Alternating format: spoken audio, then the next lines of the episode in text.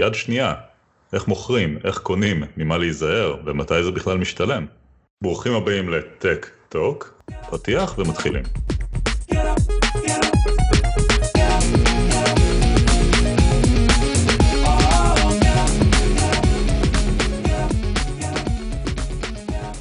אז אני מיכאל, מצטרפים אליי היום אור. היי. וקובי. היי. ונדבר כאמור על יד שנייה. לכולנו יש חוויה כלשהי של יד שנייה, אולי קנינו את הרכב שלנו ביד שנייה, או לפחות חיפשנו דירה להשכרה ביד שנייה, אבל לא בהכרח כולנו מכירים את הפוטנציאל המלא בכלי הזה, לאן בדיוק ללכת, איפה ומתי ואיך, מה משתלם. אה, בוא נדבר על זה קצת. למה בכלל? למה בכלל להתעסק ביד שנייה? למה כל הכאב ראש הזה? הסיבה שלי יוצא לקנות לא מעט ביד שנייה היא כי ההבדל במחירים הוא הרבה פעמים אסטרונומי, אפשר לקנות מוצרים בשליש מחיר בחלק מהמקרים. כן, אני יכול להגיד שיש למשל מוצרים כמו רהיטים שאנשים קונים ולפעמים לא מתאימים להם בכלל ואחרי חודשים ספורים במצב חדש לגמרי הם מוכרים אותם בכלום כסף, אולי בחצי מחיר, כי זה פשוט הטיב של השוק הזה. סיבה נוספת היא דווקא מהצד של המוכר. אה, אנחנו אוהבים מאוד לקנות גאדג'טים, אני בוודאי. והטיב של גאדג'טים הוא שתמיד אחרי שנה-שנתיים יש את הדבר הבא, וכבר נמאס מ... מהרחפן החדש שלי, מהמחשב, מהכרטיס מסך, או מה שזה לא יהיה. ואפילו אם קנינו את המוצרים האלה חדשים, זה מאוד חשוב לקחת אה, לפחות משהו חזרה כדי להשקיע בגאדג'ט הבא. זה ממש עניין של לייפסטייל, זה עושה את ההבדל בין אה, שתהיה לנו מגירה שמפוצצת בכל מיני דברים ישנים שאנחנו בכלל לא משתמשים בהם, לבין שיש לנו כסף למשהו חדש ונוצץ שאולי באמת ייתן לנו ערך בחיים. אה, אני דווקא לא בדיוק בדעה הפוכה, אבל אני פחות אה, אוהב את העניין הזה של יד שנייה. אבל מוצרים שאני רוצה, שאני צריך, אז אני כן אה, מוכר כמו אייפון או פלייסטיישן, אייפון אני לא אעביר לבן משפחה, אה, שהוא ישלם 4,000 שקל. אה, יש דווקא סיפור נחמד על הפלייסטיישן, שיצא הפלייסטיישן החדש או החצי דגם, אז קניתי אותו באמזון, ומכרתי את שלי לפני שהחדש הגיע לארץ, והיה, פחות או יותר, שילמתי על החדש 200 ש"ח.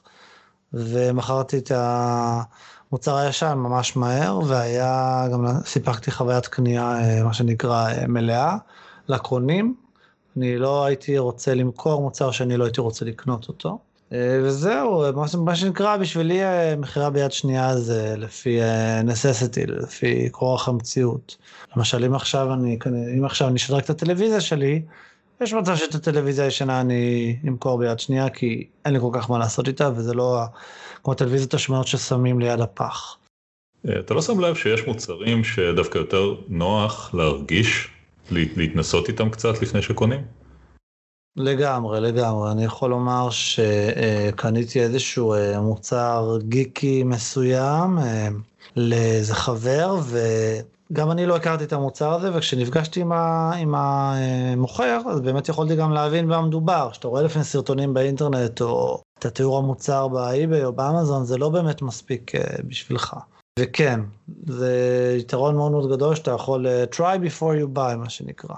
כן, וגם אתה יודע באמת שאם זה מוצר כזה כמו מסך, שבדרך כלל אם הוא תקול אז הוא תקול כבר מהקופסה, אתה יודע שבן אדם כבר בטח מימש אחריות ורב עם מי שצריך, ו... אם אתה קונה את זה אחרי חצי שנה, זה כבר המוצר שעובד. אה, אתה הזכרת לי אפרופו אה, מסך, כאילו זה לא באותו קטגוריה, אבל כשקניתי ספה, קניתי ספה ביד שנייה, ופשוט mm. ישבתי עליה והרגשתי אותה, וכאילו, אוקיי, זה ספה, אני לא קונה חתול בשק, אתה יודע, לפעמים אתה הולך אה, כן. לאיקאה, ממש יושב על הספה, וזה כזה, אוי, כזאת מדהימה, ואז אתה מגיע הביתה, מרכיב אותה, וזה, אוי, כזאת לא מדהימה. אתה רואה גם איך המוצר באמת מחזיק אחרי כמה חודשים. נכון, נכון. שזה באמת מזכיר שאני צריך לקנות ספה חדשה. מיד. אבל מה, מה עם אחריות? כולנו בארץ אוהבים אחריות, זה משהו שאתה לא מקבל ביד שנייה. פה אני דווקא יכול לקשר את זה לסיפור של אור לגבי אחריות. אני מסתכל על אחריות כמשהו שאני סביר להניח לא אצטרך לממש, וזאת בעצם אופציה למימוש בטיב מאוד לא ידוע, אתה כבר לקוח שבוי. גם אם מגיע לך אחריות עם המוצר שקנית, זה כבר יותר הבעיה שלך מאשר הבעיה של החנות. ואם אנחנו מדברים על ספות, אז אנחנו קנינו ספה ממקום מסודר, ותוך, לדעתי, פחות מחצי שנה התחילו בעיות עם הספה. היא עלתה באש. היא לא עלתה באש. לא, אבל... באופן ספונטני.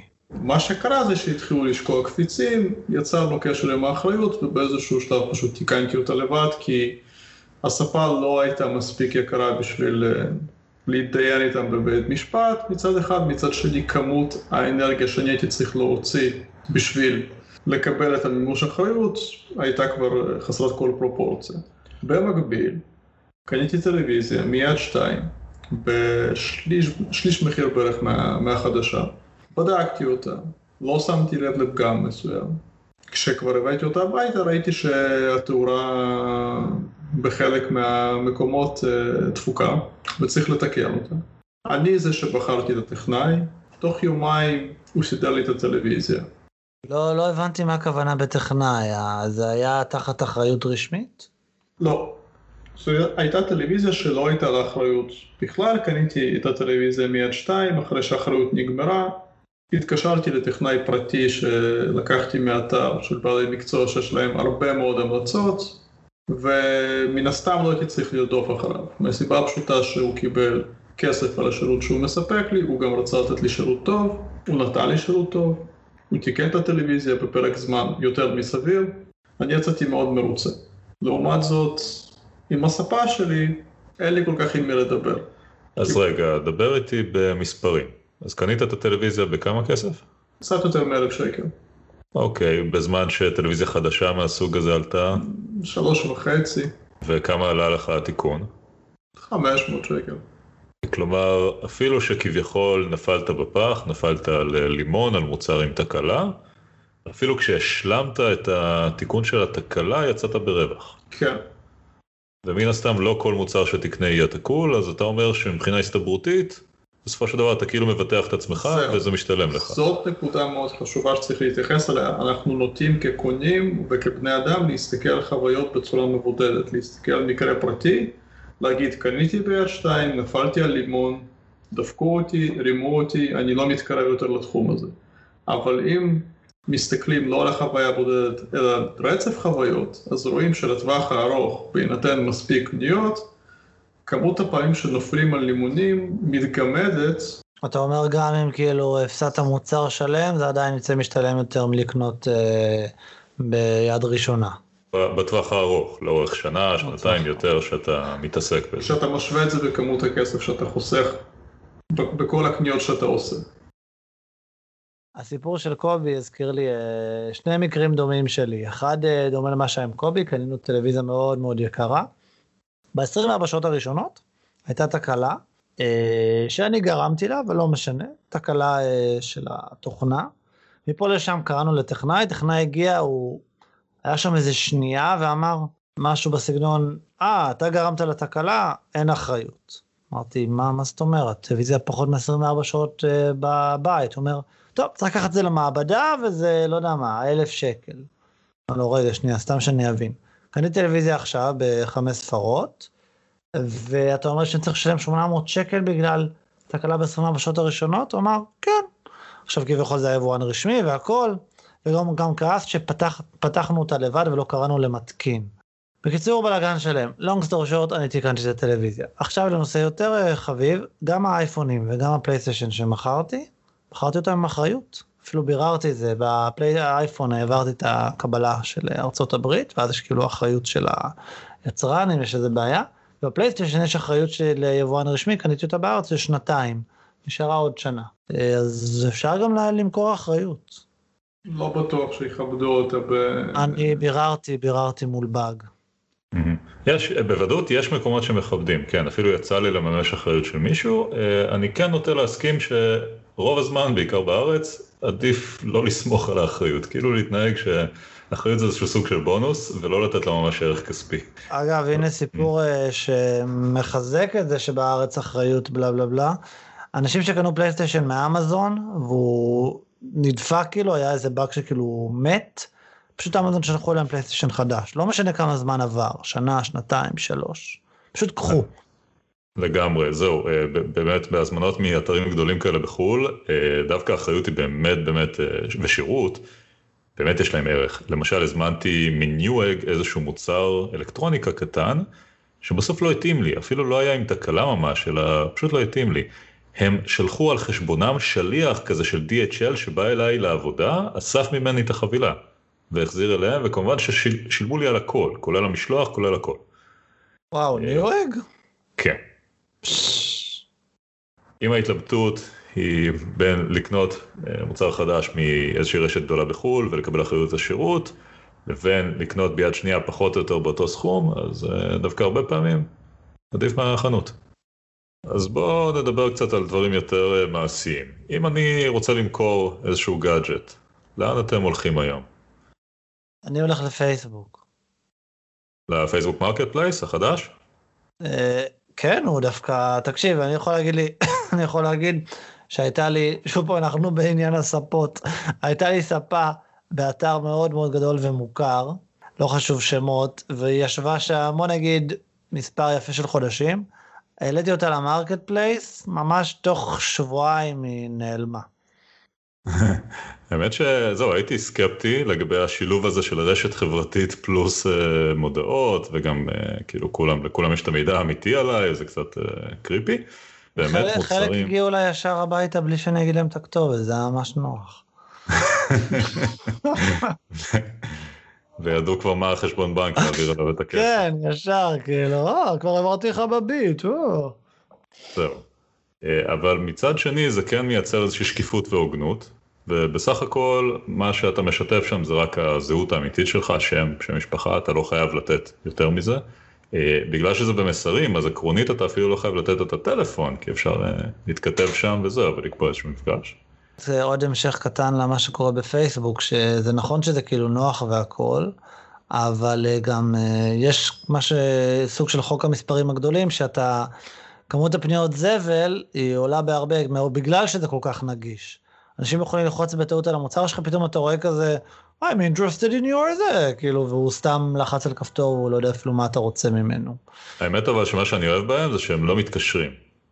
זה הודעה, וזה לא פולשני, ואני וואו. מעדיף עשר הודעות כאלה מאשר שיחות טלפון, כן, מאשר שיחה אחת. כן, שלא יתקשרו, בבקשה שלא יתקשרו. כן. מה, מה עם אי-ביי? כאילו יצא לי למכור כמה פעמים באי-ביי, בעיקר מוצרים מאוד מאוד נישתיים, כמו נגיד השעון החכם הראשון, הפבל, שלא ברור בכלל למי הייתי מוכר כזה בארץ. הוא לא מת כאילו? החברה? כן, אבל זה היה בזמנו, כן, לפני 4-5 שנים, היה לי אותו איזה שנה. הציעו פבל קאלר.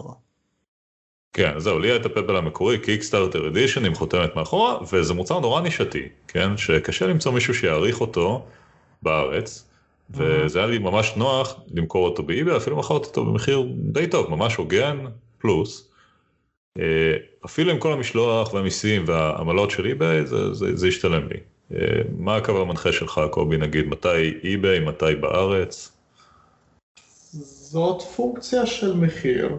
נניח מוצרים מאוד זולים, האמת גם לא תמיד שווה למכור אותם ביד שתיים. היתרון המשמעותי של איבי מבחינתי, ואני מוכר שם לא מעט, זאת הנוחות.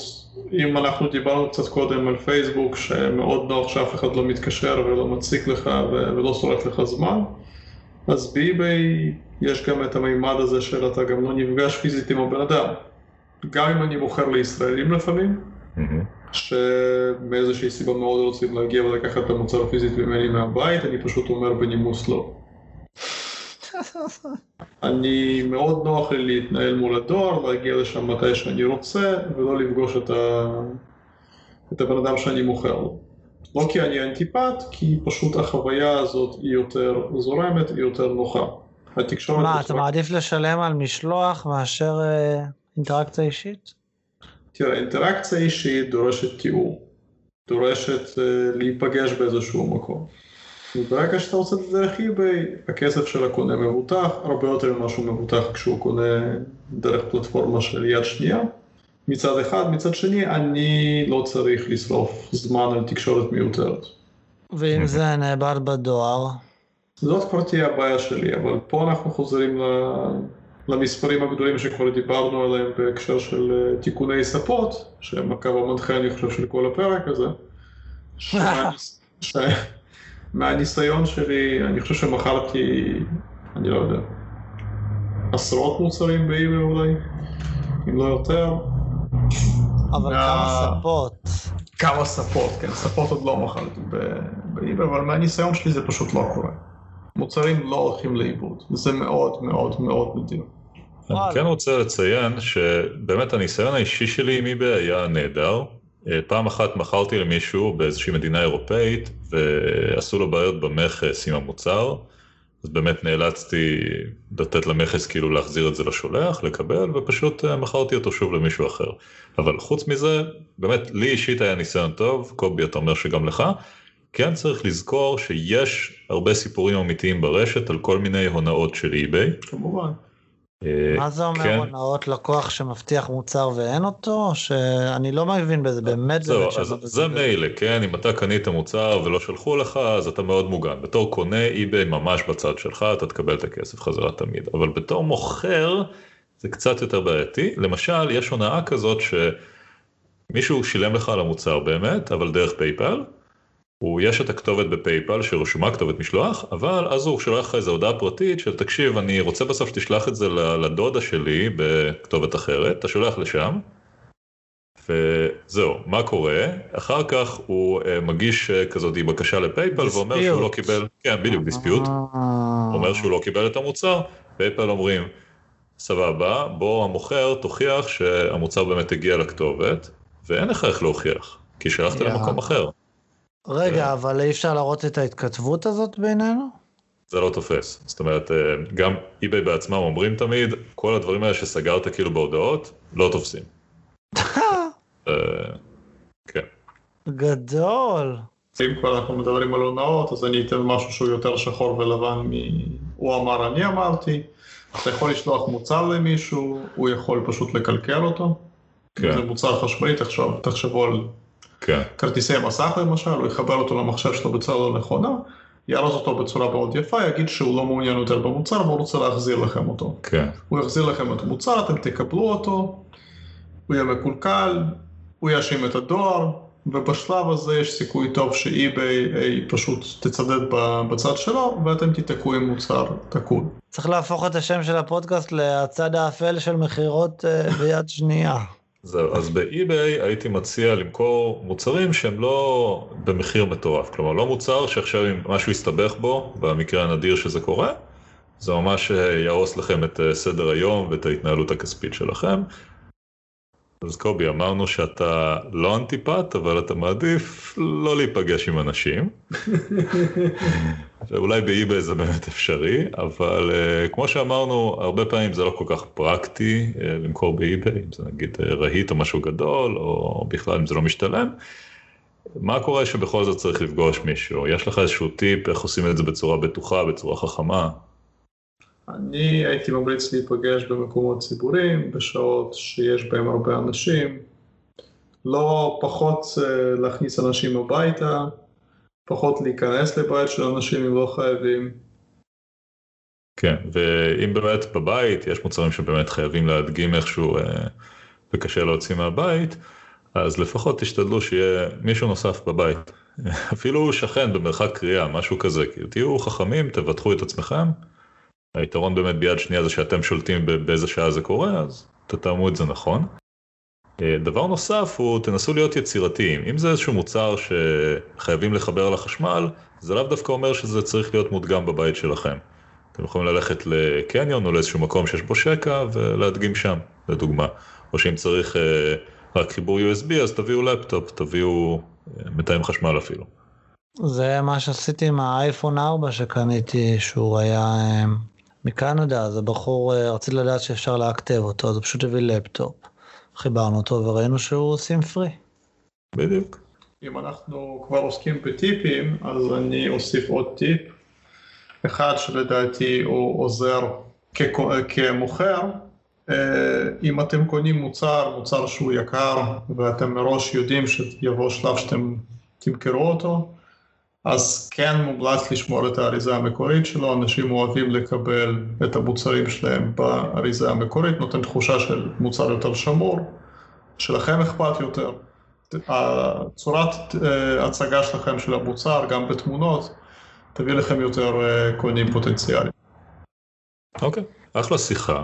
אם נסכם קצת, אז לא צריך לפחד מהתחום של יד שנייה, זה אחלה דרך לקבל חזרה חלק מהכסף של גאדג'טים, למנף אותם למשהו אחר שמשפר לנו את החיים, לא לצבור סתם ככה זבל.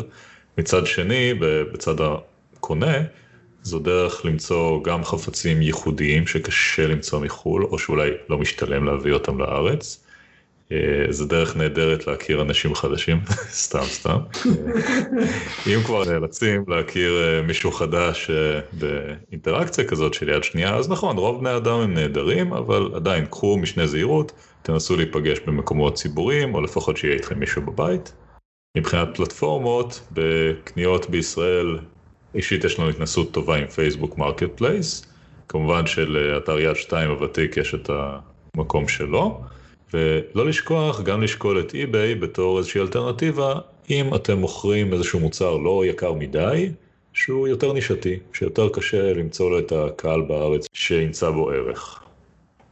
זה הכל להיום, אתם יכולים למצוא אותנו בספוטיפיי, בפודקאסט של אפל, בגוגל פודקאסט ובעוד אה, כמה פלטפורמות, כמובן באתר שלנו techtalk.co.il.